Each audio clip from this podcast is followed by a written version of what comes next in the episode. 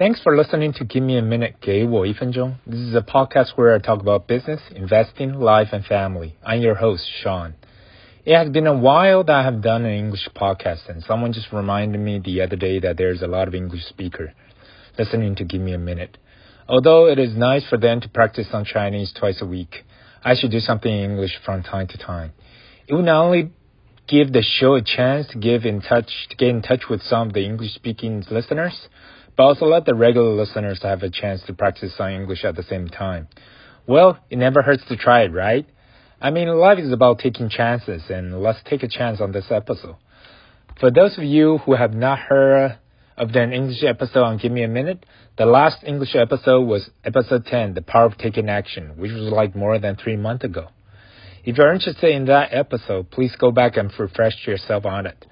This podcast has come quite far since the very beginning.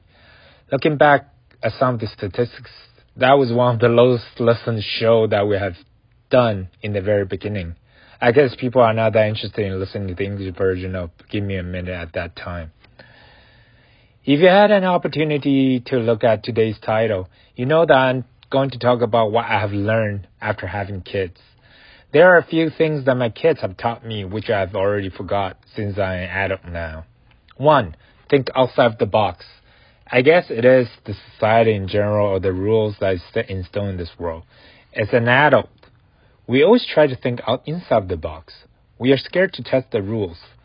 The brave ones will want to try to go outside the box, but most of us will stay inside the box. On the other hand, for kids, they don't know the rules. They constantly challenge the rule to test where this so-called box is. When my kids kept on making various suggestions or comments, at times I am amazed about their imaginations. Yes, it is kids' great imagination which drives this world. The will of challenging the status quo and never give up. Like my son kept on asking me about the flying cars. He feels that we should have flying cars in this world so we don't have to be stuck in traffic. I told him, we will have it one day. I'm sure about that. Also, he feels that there should be a robot to drive us around instead of driving ourselves. I told him that will happen in the near future. I'm pretty sure it will happen for my kids. Kids think outside the box things they don't even know where the box is. There is no boundary for them. Part of me knows that I'm like that when I was a kid, but might not have it now. This is one of the important traits that we all should learn from our kids. 2. Be fearless. Being fearless is like a double-edged sword. In one way, if you're not afraid of anything, you will want to try everything that's possible. As an adult, we are worried about every decision that we make in life. I guess this is called responsibility. I'm not exactly sure what I should call it.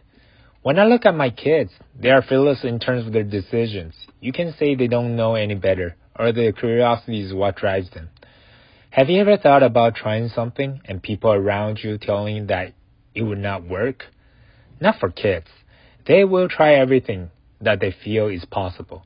Even if it's not possible, they will still want to try it. We can learn something from this whether in our life or work. We got to be fearless about some of our decisions. At times, we overthink a lot of our decisions and convince ourselves out of anything that's not within our comfort zone. This is definitely something to think about. 3. Be focused. I guess we have so much on our plate that it's hard for us to focus on things that needs to get done at this moment. When I look at my kids, they will be laser focused on what they want to do. They will not get distracted from the outside noise. I guess with today's technology and information flowing around us, it's hard to concentrate on what is on our hand. When I see my son playing Lego and enjoy putting those pieces together, it is fascinating about his concentration. Well, I know I was like that once, but what we call life has taken over. These so-called distractions takes a lot of time away from what is important in our lives. It is much better for us to focus on what is truly important. The perspective of staying focused on the important thing in life is so important these days. I think we can all learn from our kids. It has been a while since I've done an episode on life and family. This topic is something that I found interesting after having 2 kids in my life. In the past, I have been so focused on business and investing that I forgot life would not have been complete without a family. I hope you enjoyed today's episode, the same as myself. Someone here wants to say something about this podcast, and let's hear what she wants to say. Please subscribe to Give Me a Minute and listen to the show every week.